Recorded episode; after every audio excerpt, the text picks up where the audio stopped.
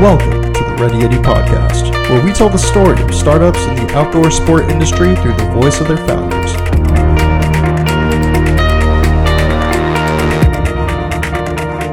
What is going on, Ready Yeti Podcast listeners? Josh Salvo here, your host, and on today's episode, I am sitting down with one of the co-founders of Wild Rye Mountain Apparel, Katie Hoversmoot. Uh, Katie, thanks so much for taking the time to chat with me. Yeah, thanks so much, Josh, for having me. Without a doubt. So, for right off the bat, how would you best describe what Wild Rye Mountain Apparel is? Yeah, so we make design-forward outdoor apparel for women, and we're really focused on disrupting the soft goods industry and outdoor. We think it's an overlooked category and something that's especially been overlooked for women. So we're interested in making technical, beautiful soft goods that women want to wear every day, all day. That's awesome. So how did you, what made you decide to get into this kind of a business? Yeah, so I really didn't have a traditional business background. Before working in the cycling industry, I actually went to get a P H D in art history at U C Berkeley, and I always thought that I would be a professor. Uh, but then my work life and my kind of personal life started to pull apart, and I realized that if I was going to become a professor, I would have to leave California and take, if I was lucky, an assistant professor job in Iowa or Tennessee or Kansas. And I really couldn't imagine leaving California. I couldn't imagine leaving the mountains. And on top of this, I was spending so much time skiing and cycling on my we- on my weekends that I thought, no big deal. I'll finish my P H D program and I'll go get a job in the outdoor industry. Um, so it had always been at the back of my mind that I wanted to start something on my own. But coming right out of academia, I had no idea how business was run. I mean, I was mostly familiar with two hundred year old manuscripts and didn't know anything about supply chains, manufacturing, even kind of what the day-to-day workings of a business looked like. So I started interviewing for jobs in outdoor, and I think I interviewed for at least thirty jobs. I interviewed everywhere. Um, I grew up in the Bay Area, and so I was interviewing at every major outdoor brand in the Bay. So like North Face, Mountain Hardware, Marmot, Athleta, Camelback, you name it. I interviewed everywhere for any job that was like remotely applicable to my background, which was pretty much writing and critical thinking, um, and cubism, a lot of cubism. So I finally got a job at Specialized Bikes, and they took a chance on me, and I got a job there working as the assistant to the C E O and founder, Mike Sinyard. So I went from kind of being in an academic P H D program to getting coffee, making reservations, taking the Tesla in to get work done. But it was really uh, the best place to cut your teeth in the outdoor industry. And working as the assistant to a founder is really a great job if you don't know anything about business. So I learned a ton and had always known that I wanted to go start my own thing. And for me, I always thought that would be ski base layers. Um, but the more and more I got into mountain biking, the more and more frustrated I was with the offerings in mountain biking too. So I ended up leaving Specialized after having worked there for about four or five years, and my girlfriend Cassie Abel was leaving Smith Optics at the same time. And so we looked at each other and we were like, I think it's time. We should go do this thing. So we launched Wild Rye about a year later uh, in August of two thousand sixteen.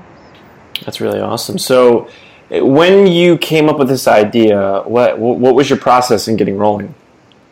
Yeah, there was really no process. It was like, I have no idea how to start a business. I'm going to just start looking at pieces. So um, obviously, for any other founders who've been through the been through the system, you kind of realize looking back exactly what you would do if you went to start another company. But in the beginning, it was everything from asking people who could supply our fabric, to finding a branding person, to building a website, to understanding how our sales funnels would work.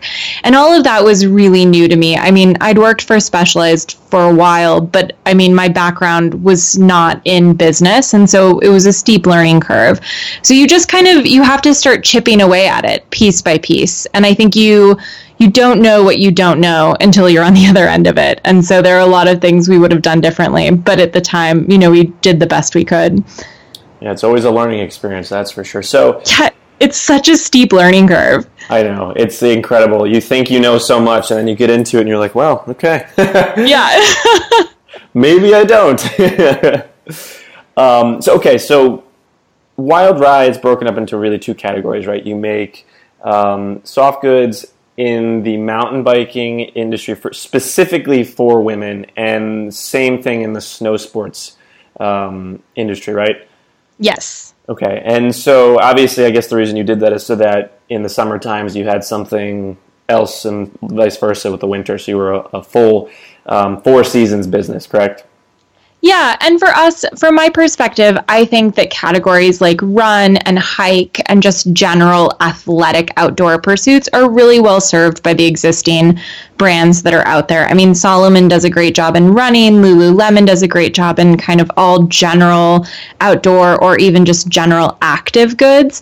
And for us, really, mountain biking and skiing are two really specific, hard endeavors. And when you're mountain biking, you need a really specific set of apparel to do that, and you need it to perform for you in really specific ways.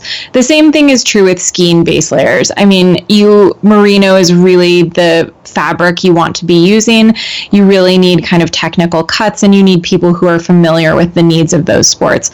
So we really chose ski and bike because they were really overlooked for women, um, and also because for us, we were interested in creating an outdoor company that would offer year-round apparel options for women. And so it's really built on the kind of model that you see for a lot of German companies and a lot of Euro companies, that they offer uh, biking stuff in the summer and ski stuff in the winter. Because if you live in the mountains, those are your two main activities. And both Cassie and I, I'm in Tahoe, she's in Sun Valley. So we're definitely mountain town residents. And we know that these are the kind of two key categories that people who live in the mountains need.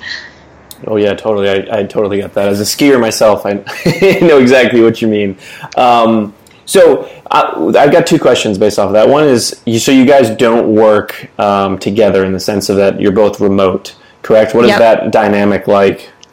Yeah, so I actually had been remote at Specialized for my last two and a half years there. So I was really comfortable working it remotely with a co-founder. And in fact, we work remotely with a designer as well. When you live in a small town, I live in Alpine Meadows next to Tahoe City in North Lake Tahoe, and Cassie lives in Sun Valley. You realize that if you're going to have the kind of talent you need to start a company that's going to be dynamic, you might have to look outside the bounds of your small town. And so for us, Us, working remotely with key partners is really the best way to build the business. It does have its challenges, of course, but these days we're all so connected with our phones. We're always available. There's Skype, and we make an effort to kind of get together on a quarterly basis to touch in, touch base, and kind of make sure that we know what the next four months or three months are going to look like, what our twelve-month plan is. And so we're good about planning when we're in person, and then we're really strong on executing when we're remote.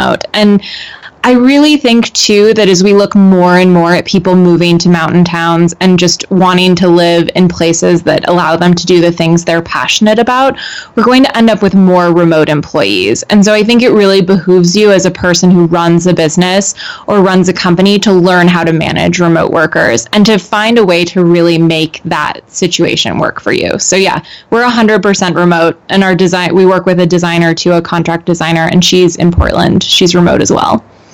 That's awesome. I totally yeah. support that. I'm the same way with my, so I live with one of my partners and the other one is based in Atlanta. So yeah. I, the working remote thing, it's, while it was weird to get used to and comfortable with, yep. at the same time, it's like sort of second nature now that we've been doing it for a year and a half plus. Um, and you're right. It's, it gives you the ability to pursue and do the things that you love, and you don't have to feel like you're um, holding someone back from doing the things that they want to be doing, because they can live wherever the heck they want.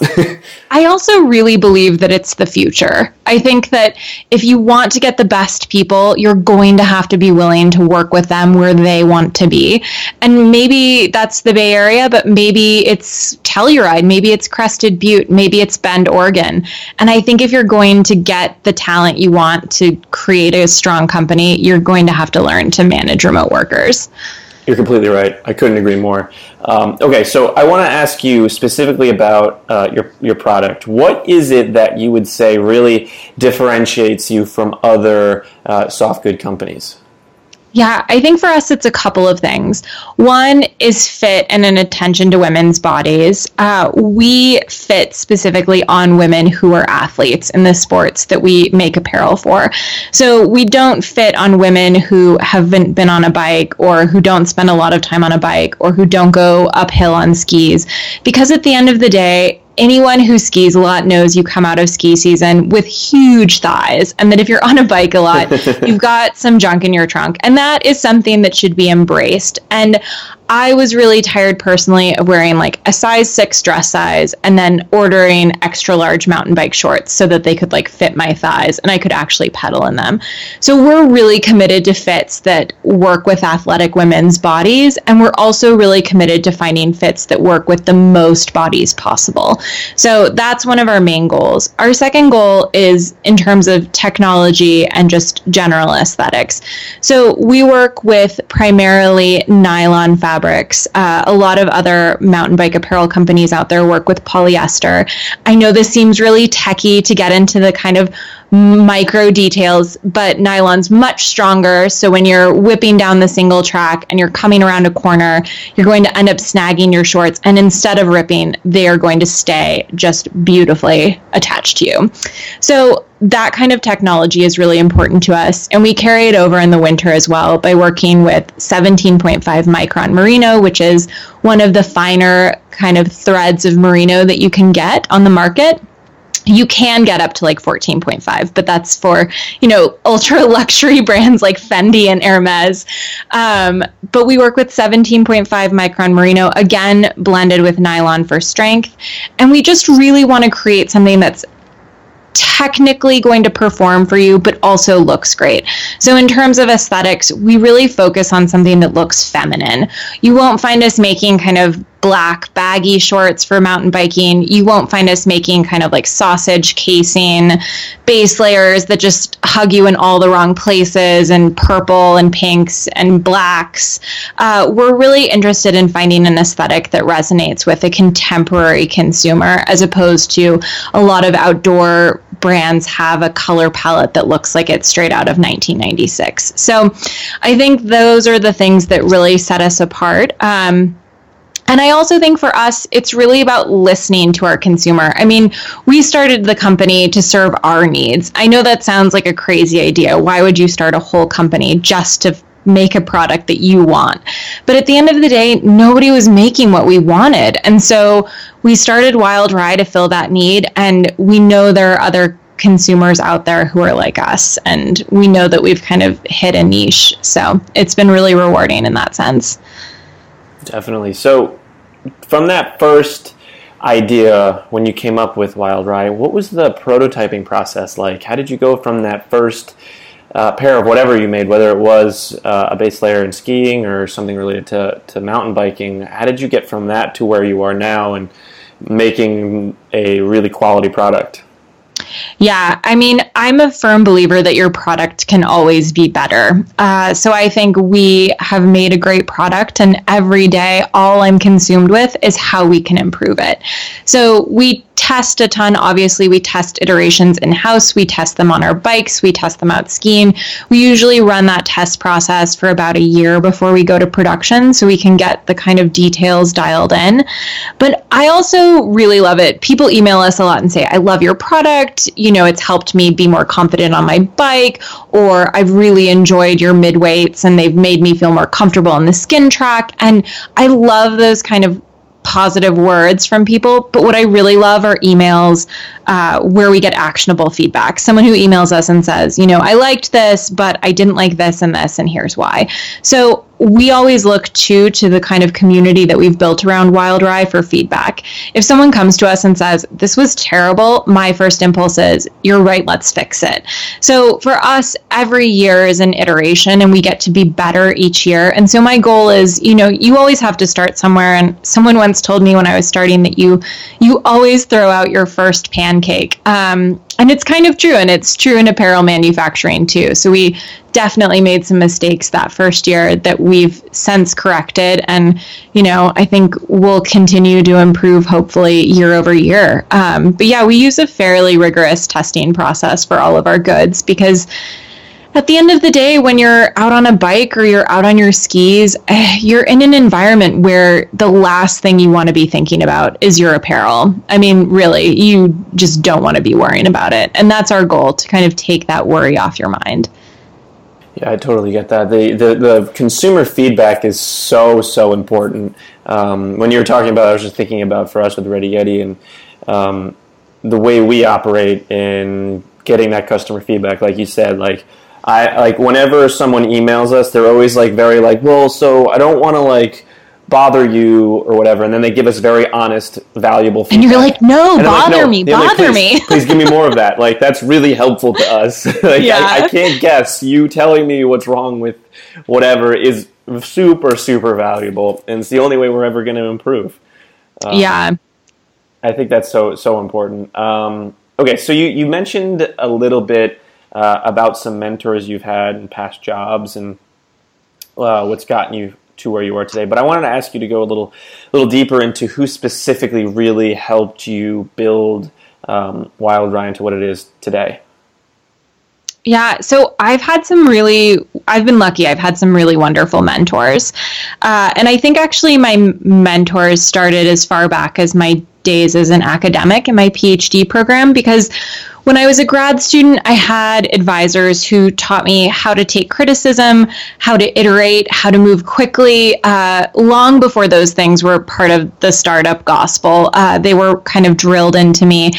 And I think that problem solving I learned early on as a grad student. Um, But I was really lucky to start my career in cycling in the outdoor industry, working as the assistant to the founder of Specialized Bikes. And working for Mike Sinyard is like a master class in running a business. And he always put a great deal of faith in me, offered me opportunities to grow. And he's really been an amazing mentor over the years while I was at Specialized. Uh, additionally, so was my other colleague at Specialized, Tom Larder, who now works as the global director of sales at Santa Cruz Bikes. And both of them really helped me learn what business was about. I mean, I was coming straight out of a PhD program with no, I mean, Josh, no joke. I spent my entire first week at Specialized watching YouTube videos on how to use Outlook because I had never scheduled a meeting before. That was like my whole job at Specialized, was to schedule meetings, and I had no idea what I was doing. I mean, I literally just sat there with headphones on trying to figure out how to use Outlook. That was my whole first week.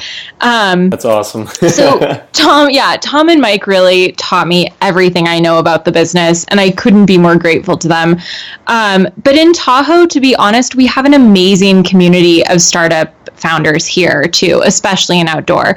So when I got going with Wild Rye, I really relied heavily on some just practical advice from people like uh, Jen Gorecki, who's the founder of Coalition Snow, Dan Abrams, who founded Flylow, uh, Tristan Queen, who co-founded Arcade Belts. A lot of these guys just had coffee with me and offered me advice kind of in key moments. So I've had a lot of people help show me the way. I, I think the biggest advice I have for people too is just always ask.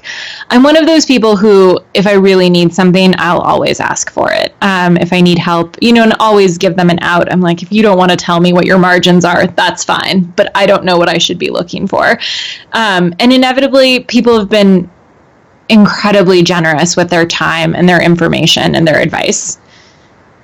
You know, I think it's interesting, especially in the entrepreneurial world, and I didn't realize this until I, I myself got into it and started building Ready Yeti. Successful founders love to pay it forward because they know exactly what you're going through. Yeah. They know that pain and the misery of trying to build a business and constantly getting rejected, and they're just like stoked to be able to be like, here, don't do that, do this. Yeah, and we're just so lucky in Tahoe too. I mean, honestly, I think we've got a full-time population in North, like at least in Tahoe City, of about ten thousand people. And out of those people, there are so many who have the experience in entrepreneurship and in outdoor that you can just knock on doors, really, or just send emails or text messages. And usually you can find the answer you're looking for in your own local community really quickly. Yeah, that's so important. It really is very important to have people supporting you uh, in whatever it is that you're doing. Um, I wanted to ask you, so obviously one of the big aspects of your business is, is you, you manufacture your products. So in context of that and really uh, creating that process, how what is your commitment to sustainability and making sure that the products that you create are um, created with the least amount of impact? Yeah, I think it's a really good question, and I think sustainability is obviously having a moment in outdoor, but I personally don't believe advocacy should be an advertising platform, and this is something I think I've really struggled with personally. Um, so I think instead it's really just about doing the right thing. So we manufacture every piece we can domestically in the United States. We work with a manufacturer in San Francisco, and we put every piece we can through them. If we have to manufacture overseas, we work with partners who have the most stringent worker safety and pay standards, and we only work with Blue Science certified fabrics. Uh, we also only work with merino suppliers who have non-museled merino sheep, so that's the most humane way to shear sheep. Uh, and we also are working really hard to find ways to upcycle our waste that emerge in the apparel manufacturing process. So right now, we're actually working on prototyping dog beds with both uh, obsolete inventory and scraps. So we're trying to find ways that we can use the leftovers to also create something people might want. Uh, and that's a huge part of what we're doing. But at the end of the day, I have to be honest, we're not a B Corp. Um, we are, you know, a for-profit company. We don't do profit sharing right now. I hope that someday we're in a position to do something like that. But for the moment, we keep our sustainability in our sights really by focusing on our manufacturing process and especially on the waste process generated in the apparel manufacturing. So we do everything we can to both minimize that and upcycle whatever we have left over in terms of waste. Yeah, it's it's definitely a very complicated thing, especially yeah. when you're just you're talking about manufacturing in general, and then you add in this whole other huge aspect to it. It's very complicated to figure out, and then well, some information that you have you might not be as environmentally friendly as you thought it would be, and yep. it's just a very it's there's a lot of learning involved. I also just think sustainability has so many different elements. When you talk yeah. about whether or not a company is sustainable, the question is, are they sustainable in the way they even think about the apparel production process?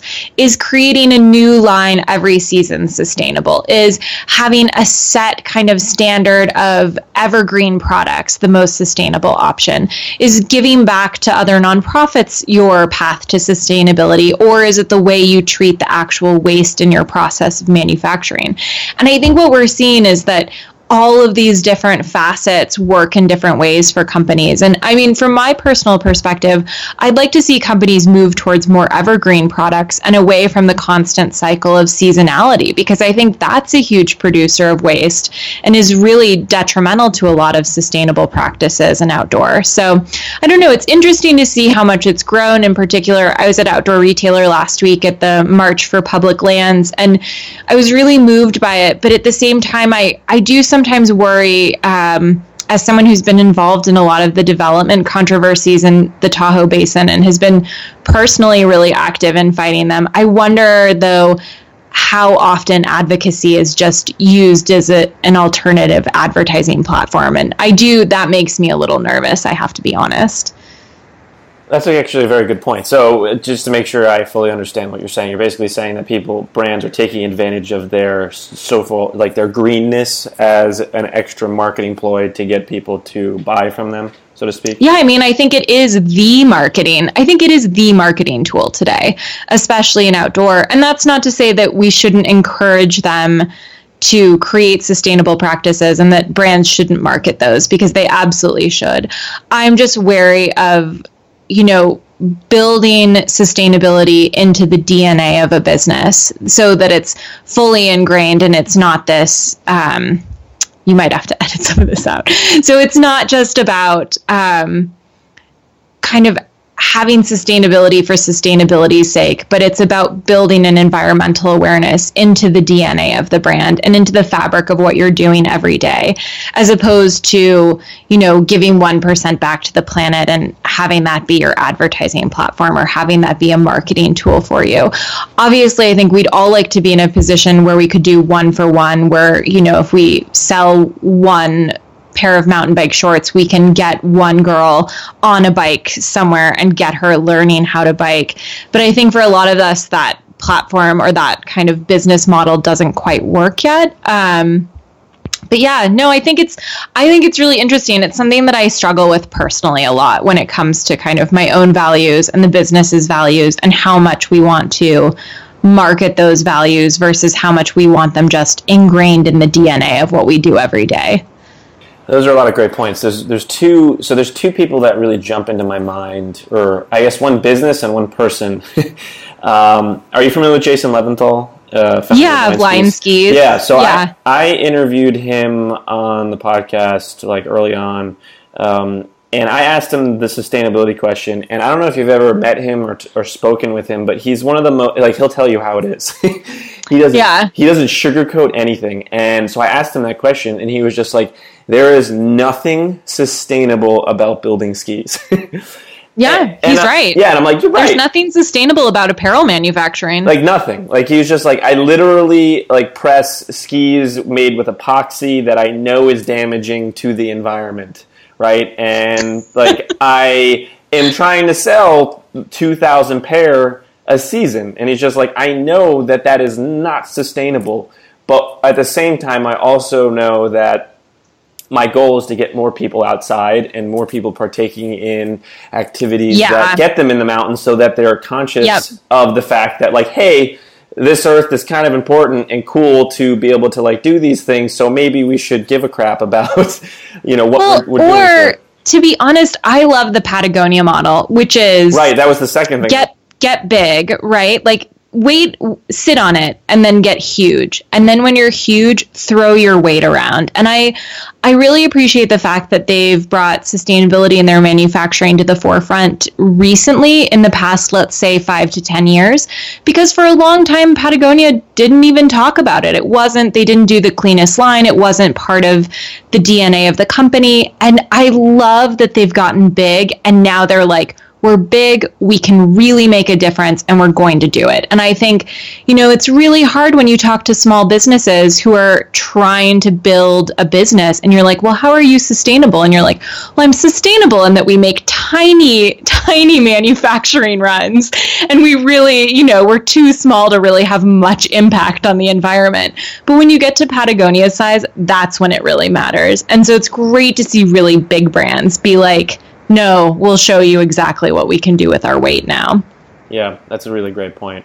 Um, so along this journey, um, I wanted to ask what sort of the the um, day-to-day is like for you with uh, Wild Rye. Now, I know you and your co-founder still have uh, full-time jobs, and you're hoping in the next year or two you'll be able to transition to Wild Rye full-time, but uh, I wanted to ask you sort of what your, your daily uh, schedule looks like. Yeah, it's a great question, because I think it's different for everybody, and sometimes it's nice to hear what other people do, and you're like, I'm not crazy. Um, so for me, I've always been a really early morning person, so my day usually starts around five, five thirty in the morning.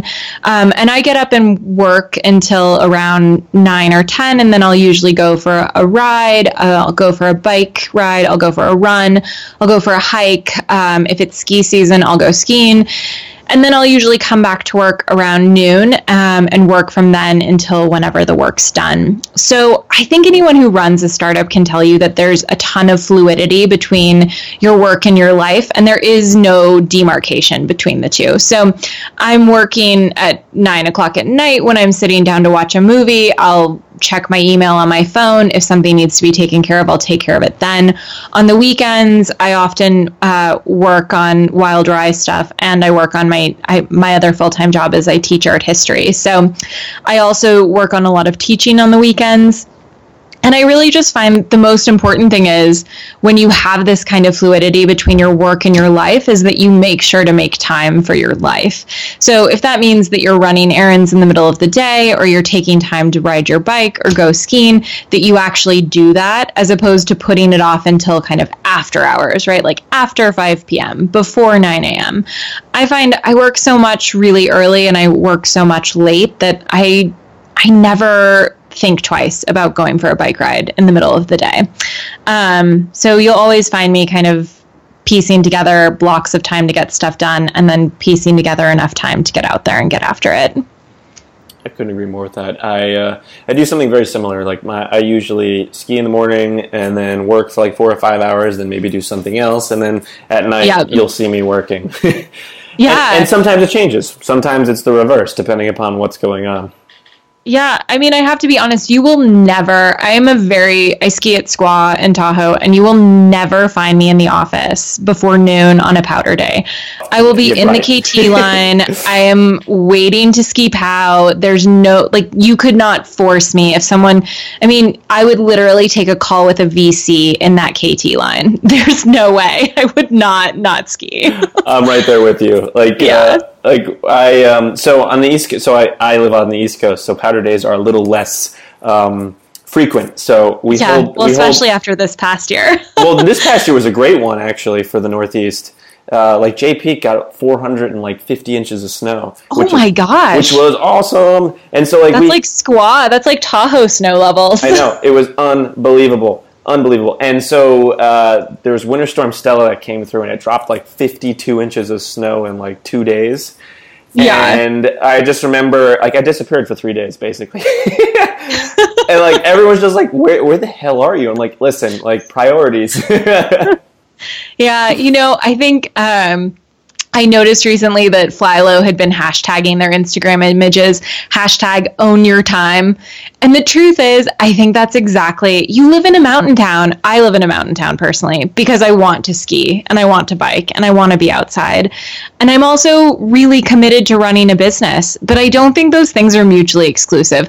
I can go ski from nine to noon, sometimes even two p.m., and I can still get everything done I need to get done for that day. It just takes a little bit of extra elbow grease. And it takes, you know, understanding on the part of your colleagues that you're going to be on the mountain and, you know, you can only email so much as the snowstorm will allow.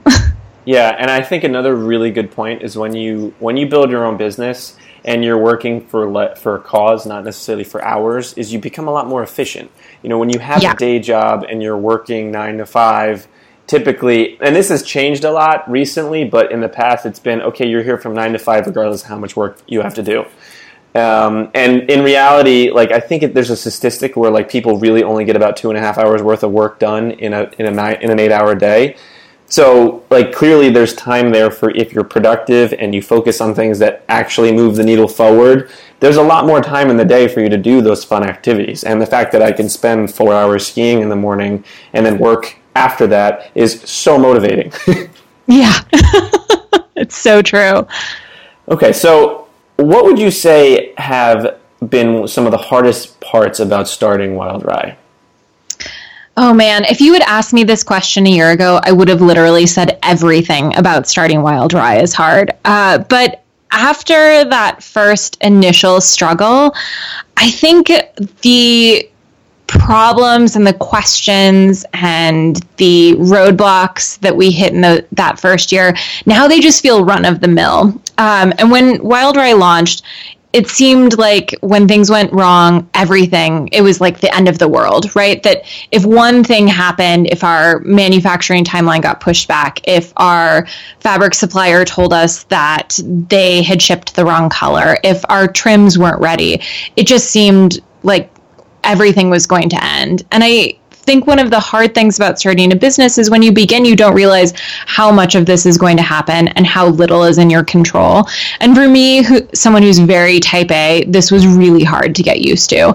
But now that we're a year in, I'm used to the kind of problems arising. And so now I just, you know, I, I tackle them as they come, and I have a way I have so much less stress about it than I did that first year, um, because inevitably things are going to go wrong and you're going to have to figure them out. Um, and so I think all of those periods of not knowing, all the periods of struggling to come up with a good solution to problems, those were all the hardest things when I started Wild Rye. And now those are the things that, you know, I take in stride. So like I said, it's a huge learning curve. I think anyone who started a business will tell you that. And so now that we're a year in, I, I feel so much more comfortable with those hard things. That's not to say that new hard things might not appear that I will struggle with in the future. Of course, of course. So w- what has the growth been like since you, you started? Yeah, so our growth has been pretty fantastic, actually. Um, our monthly growth is usually around, we grow anywhere from twenty to, in some cases, fifty percent month over month. Um, we've also started to open wholesale accounts, so we've seen growth into the wholesale market as well. When we started Wild Rye, we really wanted to go direct to consumer only, but I have to tell you, we had, uh, Cassie and I both had kind of like a come to Jesus moment and an event this summer when we watched women come up and kind of like stretch and touch and stroke our products. And I realized, man, women are so comfortable buying online, but only after they've had a chance to experience the product in person. So we have started opening up wholesale accounts, and that's uh, contributed to a lot of our growth over the summer. And we're opening up more into the fall and winter as well. Uh, so we've seen pretty fantastic growth numbers, and now it's just a matter of kind of keeping those ratcheted up as we move into fall and into next spring as well. Of course. So well, I want to ask, where did the where did you guys come up with the name? Oh man, our name is such it's it's one of those stories of like the hard things. So we actually launched Wild Rye under the name Buttermilk Mountain Apparel, and Buttermilk was named for the Buttermilks, which is a region on the east side of the Sierras. So down outside of Bishop is some of the best climbing, mountain biking, and backcountry ski access anywhere in the state. And it's, for people who've been there, you know what I'm talking about, but it's just this absolutely gorgeous landscape with these huge mountains and huge boulders and wildflowers everywhere. And we thought it seemed like a really fun, feminine name. So we launched in August of two thousand sixteen, and within a month, we had a cease and desist letter from Aspen Ski Corp, oh, man. who told us that they had uh, the trademark on Buttermilk, which was entirely true. It was one hundred percent my fault. I had completely missed it when doing the trademarks, trademark search and was devastated. So it was a very expensive mistake to the tune of like five thousand dollars that we really didn't have at the time. Um, but Aspen Ski Corp was nothing but what they were so wonderful about it. I was so devastated, and they were so kind. Um, so we switched to our second choice name, which actually had always been Wild Rye. And Wild Rye is uh, a high mountain grass that grows in the upper montane region in the Sierra Nevadas and actually throughout all of the Intermountain West. So it's a resilient grass that you'll only find growing above five thousand feet. Uh, so, you know, we thought it really suited us well. That's so, that's so interesting. It's funny, like everyone has a different story when it comes to picking the name, but it, it's yeah. always... It's definitely a, it's a difficult thing because it's something you're, you're kind of stuck with forever. like obviously yeah. you can change it, but it's like it's difficult to change. So and having we that vision were, is hard. Yeah, and we were so lucky in that A, Aspen contacted us a month after launch, so we were only Buttermilk. I mean, we've been Wild Rye longer, much longer now than we've been Buttermilk. We did the name change in October. Um, so we were only Buttermilk for two months. And then two, we were really committed to having a name that was rooted in the idea of place, because Cassie and I also both have a really similar story. We both lived in the Bay Area. I grew up in the Bay Area. She grew up outside of Seattle on Vashon Island. And we were both living in San Francisco and just hating our lives and spending all weekends driving to Tahoe, spending all day Sunday being angry that we had to go home. And so we both really took a risk and moved to mountain towns. And I think that we really wanted a name that was rooted in the mountains because that was the place that we'd chosen to make our home. And it was a place that both of us had worked really hard to get to over the years. I think for both of us, it probably took about ten years of planning to extract ourselves from our lives in the city and get, you know, for her to Sun Valley and for me to Tahoe. Yeah, definitely. I totally understand that. Um, so along this journey, what would you say are some of your, your biggest fears in regards to Wild Rye, and how do you manage them? Yeah, I mean, I'll be totally honest. I think our biggest fear is cash flow.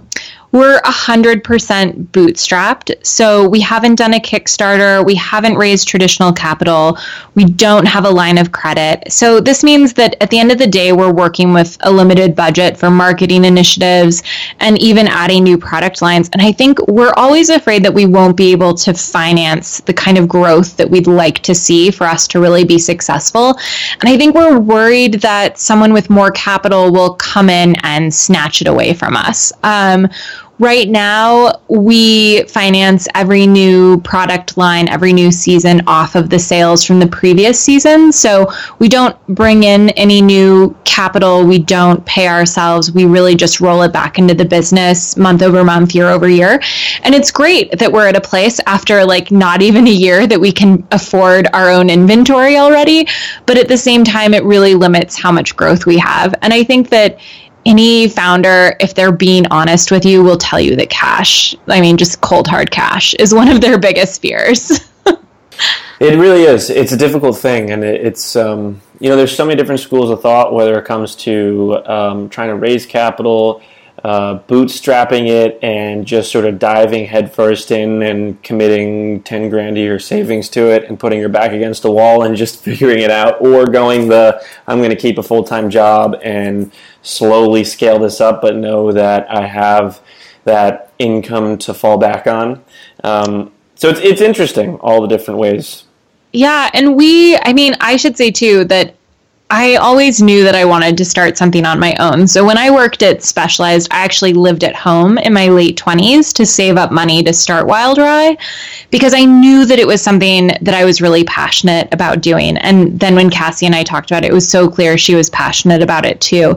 And I'm really proud of the fact that we started one hundred percent kind of off our own blood, sweat, and tears.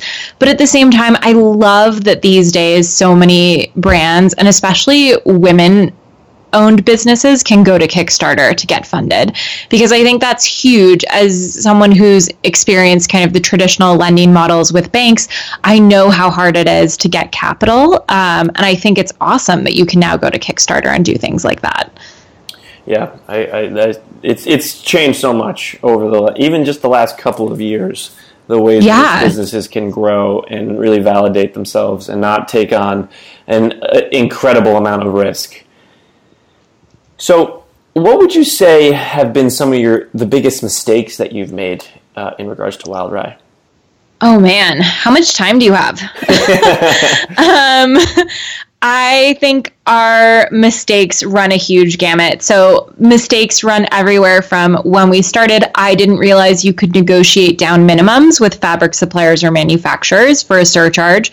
So when someone would tell me, you need to order a thousand yards of that, I'd be like, okay, we need to order a thousand yards of that. um, or if someone was like, you need to manufacture three hundred units, I'd be like, okay, that sounds fine. How hard could it be to move three hundred units? Uh, so that's definitely one side of the mistake. And then the other side has been mistakes in product. So for example, our very first year of manufacturing, our manufacturing schedule was way behind. Um, we were really struggling. Our manufacturer had had all of the goods to start production for months. I mean, since March, and by mid-June, they still hadn't even started, and we were really devastated. So we were actually supposed to launch in June of two thousand sixteen. We ended up not launching till August. And when all of our goods arrived, we opened up the chamois shorts, which is like the padded short you wear under your baggies when you're mountain biking. And we opened them up, and all of the leg bands have like sticky, grippy elastic on the inside, and every single one of them had been sewn with the leg bands inside out. So like the grippy elastic, oh the my. silicone was facing outside. I was, I mean, this is what I mean when I talk about how much better you get at problem solving after the first year. I think I sat down. All of our inventory, by the way, lives in my parents' garage. We do all of our fulfillment ourselves. Um, so we don't have like a a third-party distribution center. It's me glamorously pulling and packing all of your orders out there, Wild Rye universe. But I sat on the floor of my parents' garage and was just unbelievably devastated and didn't know what to do.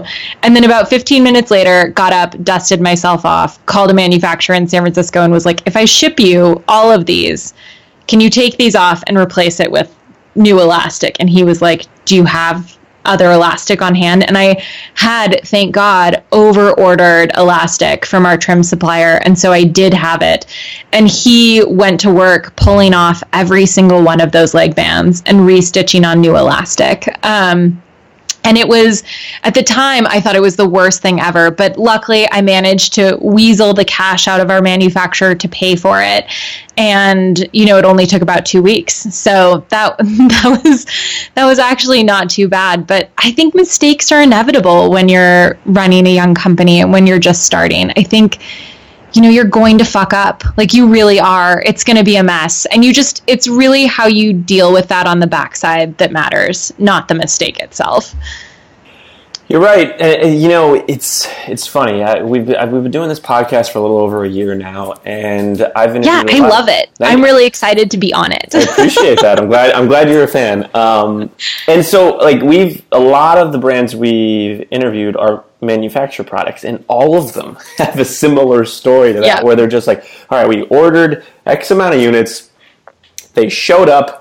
And they were wrong. Yep. And then it was panic. And then it was like, all right, we need to figure out a way to somehow make this work where we're not eating, you know, five grand, ten grand, fifty grand, whatever it is. And like, that's, that's a scary thing, because especially when you're a young company and you don't really know the ins and the outs. And uh, it's, I, it's, I, I commend you. That's really what I'm trying to say. It's, it can be so stressful. And um, not being in the manufacturing industry, uh, I know how hard it is to start a business in general. Adding the manufacturing yeah. aspect to it, it's like a whole nother realm.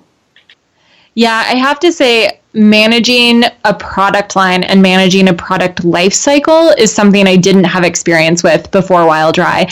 And I have to say, hands down, it's the hardest part of the business. Um Just because there's so many moving pieces and so much can go wrong. And usually in large companies, they have whole teams devoted to this, people with tons of expertise who are well educated and experienced. And, you know, then when you look at a lot of outdoor startups, it's people who are doing it for the first time. And you're, you know, you're really just hoping that you find the right partners and that, you know, they help you as you grow. So definitely. And the, the other thing that I really learned is, um, people will yes you to death. They're like, yeah, yeah, I know how to do that. I can do this for you. Oh, yeah. And then you're like, yeah, okay, they got it. They can handle it. And then you get the results back, and you're like, wow, this is a disaster. I should yeah. really have not. I should have had them send me a prototype or given me, like, a test sample, because this is so not what I wanted. Yeah, in my dream scenario, honestly, like in my dream scenario, we would be able to run our own quality control too on the manufacturing floor, because a lot what you don't realize is that a lot of these large brands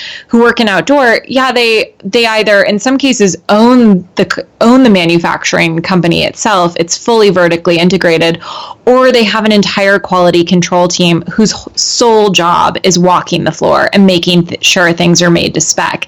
And for me, my dream scenario is that we have the ability to do our own quality control. Not that we now have some really great manufacturing partners, but even so, it's just helpful to have somebody there who can take a look at it, who can stop it. You know, if you can stop it when you're like ten garments in and re rework it or redirect it in the direction it's supposed to be going, it can save you a ton of money. It can save the manufacturer a ton of heartache, and it can save the relationship too. So I think it's just a matter, though, you know, it's it's an economy of scale issue. The bigger you are, the more you can do. The smaller you are, the more you just work with what you have. Yeah, it's true. It's so true. And obviously, as um, technology progresses, a lot of that becomes easier, but it's still it's still yeah. a challenge. Um, So what advice would you give to someone that wanted to start a business in the outdoor industry, manufacturing industry, or just really a business in general? I mean, I'd have, I have two pieces of advice. One, go get some experience. I have to say, both Cassie and I worked in really large, well-known outdoor industry companies before we jumped ship. So I was at Specialized, she was at Smith Optics. And I think the background, the connections, the experience that we have coming from those two companies is huge and has a ton of value to us on a day-to-day basis. Just from how to run a business to how to be responsible to who to call when you have a question. So I think that experience is great. Um, if you can get it, go get it. Just do it for a few years. Know what you want to get out of it. Use it for what you need and do it. I mean, that would be one piece of my advice. The other piece is, if you're not going to do that and you're really ready to start a company, don't agonize over decision making. It'll just slow you down. Uh, I think you always fear that you're going to make the wrong decision, but the truth is, you're going to make the wrong decision, and not deciding is worse. So I'm always a big fan of the idea of just committing to something, going, and figuring it out on the backside. So you'll you'll always need to adjust, but, you know, just go. Don't. What did in the Specialized brand book, Specialized has something called Simplify and Go. And I guess it's probably the same thing. Just make the decision and move on. Don't agonize over it too much, because that'll just slow you down. Yeah, it's really easy to waste time. And um, yeah, I feel like uh, a lot of most people, myself included, were raised to sort of um, assume that there's a right answer and a wrong answer. And that's why it like really slows you down in making that decision, because you're just like, I don't want to make the wrong decision. When in reality, there really is no wrong decision. You or know? There's really no right decision. Yeah, exactly, you know? Exactly. It's not a test. It's not like at the yeah. end of it, some teacher's going to come in and be like, well, you got this wrong, you idiot. You know what I mean? Like... Well, and I find, I personally find decision making very paralyzing. I'm one of those people, like I said, I'm super type A, so I'm very worried about doing something wrong. And this is something that I really had to get over running a business is, you know what, it's going to go wrong. You're going to do your best and it will still go wrong. And I think just knowing that fact has taken a big weight off my shoulders. Yeah, I'm the same way. I'm also type A, and it's like I take it upon, it's like my... Um, it's like a shot at me when something goes wrong. It's like I feel like it was like it's part of me almost. You know what I'm saying? Yeah. Like, and I stre- I would stress out over. I still do. Like um, you know, if something doesn't go right, or if I feel like something that we did could have been better, I'm just like, well, okay, I know I could have done this better, and this is how. But at the same time, it's still affecting me. Yeah. um, okay, so. Where do you see Wild Rye going in the next year, five years, ten years down the road? Yeah, I think in the next year, our goal is to continue our growth rate, if not expand upon it. I think we will continue to open up additional wholesale accounts. Our approach to retail is pretty organic. We haven't gone to Outdoor Retailer. I mean, after all, we're not even a year old, although this past summer, everybody and their mother was like, are you going to Outdoor Retailer? Are you exhibiting? Are you exhibiting? Are you exhibiting? I was like, no. I mean, we just, you know, that's like a five thousand dollars just cost to play, and we aren't there yet. So we do work with retailers, but we work with retailers who reach out to us directly and who are willing to buy in line. So basically what we have on hand is what we sell to retailers. And so far we've had some great retail partnerships develop out of this. So I think we'll continue to grow that. Um, I think what I'd really like to see, too, when it comes to year five is I really want us to redefine what soft goods mean in outdoor. Um, I would really love us to disrupt the category, to make a better product for women, and to really elevate what we're talking about in terms of design. I think when you look at a lot of big brands' websites and you go to the soft goods page or the base layer page, it's just a lot of aquamarine, black, raspberry, and they're just shirts. It's there's no interest, there's no kind of compelling story behind the, that product. And it really seems to me to be the one category in outdoor where no one's lavished much attention and no one's really put that much effort into. So on, in five years, I'd really love us to be owning that category in outdoor. In ten, I don't know. I mean, I've always loved the idea of really beautifully curated brick and mortar retail. I think we're seeing a huge contraction in retail across outdoor, but just broadly speaking in the United States, but I think there's still such a great role to be played by a good shop. And I think that great specialty shops will forever be part of mountain town communities and even urban communities as well. So I think in the long run, it'd be great to see, you know, a women's specific outdoor brick and mortar retail, whether that's something we own or it's something we partner in. I know Jen Gorecki and I have talked about running a winter pop-up shop in Tahoe for Coalition Snow and Wild Rye, where we would pay the landlord a certain percentage of sales to borrow the space over Christmas that would otherwise be vacant. Because at the end of the day, people want to touch and feel your product. So as much as I'm a big fan of Everlane and Glossier and, you know, D T C brands, I think when done well, they're phenomenal. Um, but I think at the end of the day, we're not going to see retail go anywhere anytime soon. You're right. It's just going to change a lot. That's really, I think, the the, the only thing. Like, because it, it, like you said, it just won't. People like the interaction, that sense of uh, community, getting to know people and buying from people that they like and trust, really. And I think it's just so bloated is what's happened is, you know, we're all hand wringing over a contraction in retail and outdoor. But the truth is, outdoor retail was so bloated over the past decade or even the past twenty years. And so what we're seeing is a much needed contraction, I think, not something that really is, you know, the end of the end of outdoor, because even for me, I mean, I don't do my own bike work. Where am I going to get my bike fixed if we don't have a specialty, you know, cycling shop in town? Or, you know, I don't do my own kind of base grinds in my house. I need someone to work on my skis. Or, you know, my, a great example, my dog ate my Hestra mittens last winter. It's like oh, the third pair he's eaten. But, you know, we're in the middle of like one of the biggest powder cycles in the entire like history of Tahoe. You think I have time to order those mittens from backcountry? Hell no. I'm going to go pay full price at my specialty retail shop and walk out the door with a pair of mittens, because sometimes your dog eats your mittens and you need that shop to kind of fulfill that need in the moment. You're right, and uh, I'm going to make a note that I'm insanely jealous of the ski season you guys had this past year. Don't worry, I'm sure we're I'm sure we're right back to drought, starting sixteen or starting seventeen, eighteen. I really hope not, because I personally have yet to ski Tahoe, and I'm hoping to make a trip out this year. Um, I was going to make a trip out last year, but for you know the crazy hectic life of running your own business, I had to begrudgingly cancel. And I know I probably missed the snow, the snow year of a lifetime, but I'm hoping there'll be more. I'm sure there will be. It just comes in. It comes in waves out here. Um, and really honestly, does. When the skiing's good in Tahoe, I, I don't want to ski anywhere else. Period. Yeah, I know that. I definitely know that. So, what's the best part about wanting, uh, running Wild Rye? Oh man, I think the best part is making great gear for women, but. Um, I also think that it's being able to build something on your own. I love the challenges of running a startup, and I love how hard it can be to build something new and how rewarding it can be.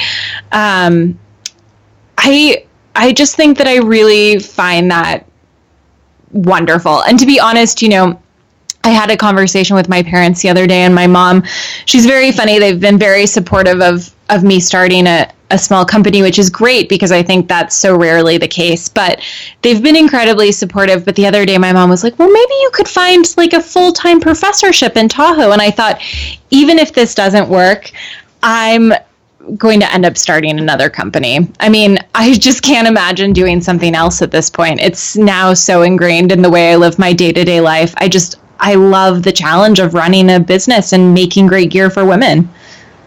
It's funny. I feel the same way. My dad told me the same thing. He was just like, you, yeah. can, you can never get a real job because you'd hate it. Yeah. I mean, well, and at the end of the day, too, I mean, I also think one of the reasons I started Wild Rye is that when you live in a mountain town, you realize that if you're going to create a sustainable life for yourself in a mountain town, you have to do something on your own.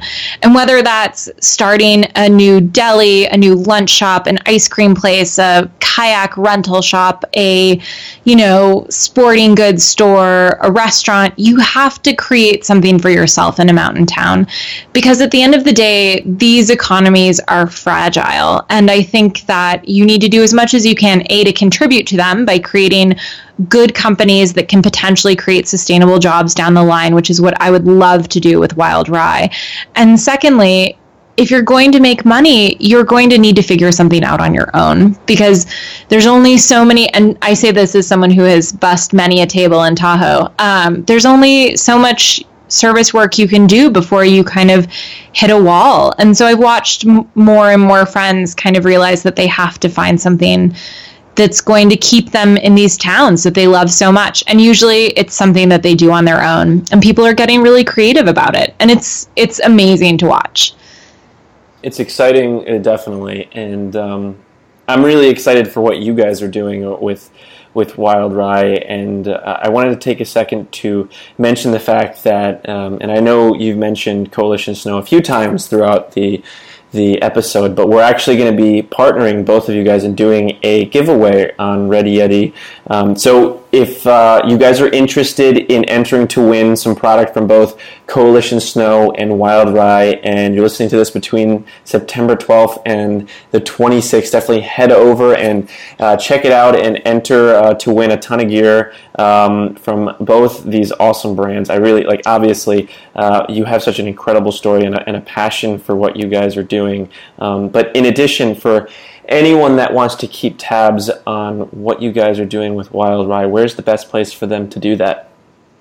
Uh, they can follow Wild Rye at w w w dot wild dash rye dot com, or they can follow us on social media channels.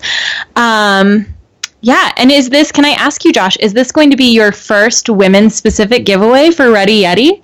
Uh, I think it is, actually. We've had a few women-owned businesses, but not both of them at the same time. So, yeah, that's definitely another great accomplishment for us. Um, L- so ladies doing it for themselves. Exactly, exactly. So we're we're stoked about it, and I, I love your passion. I really love what you guys are doing, and um, oh, thanks. I'm excited to see what you guys do in the future, and, and thanks so much for coming on the podcast and, and sharing your story.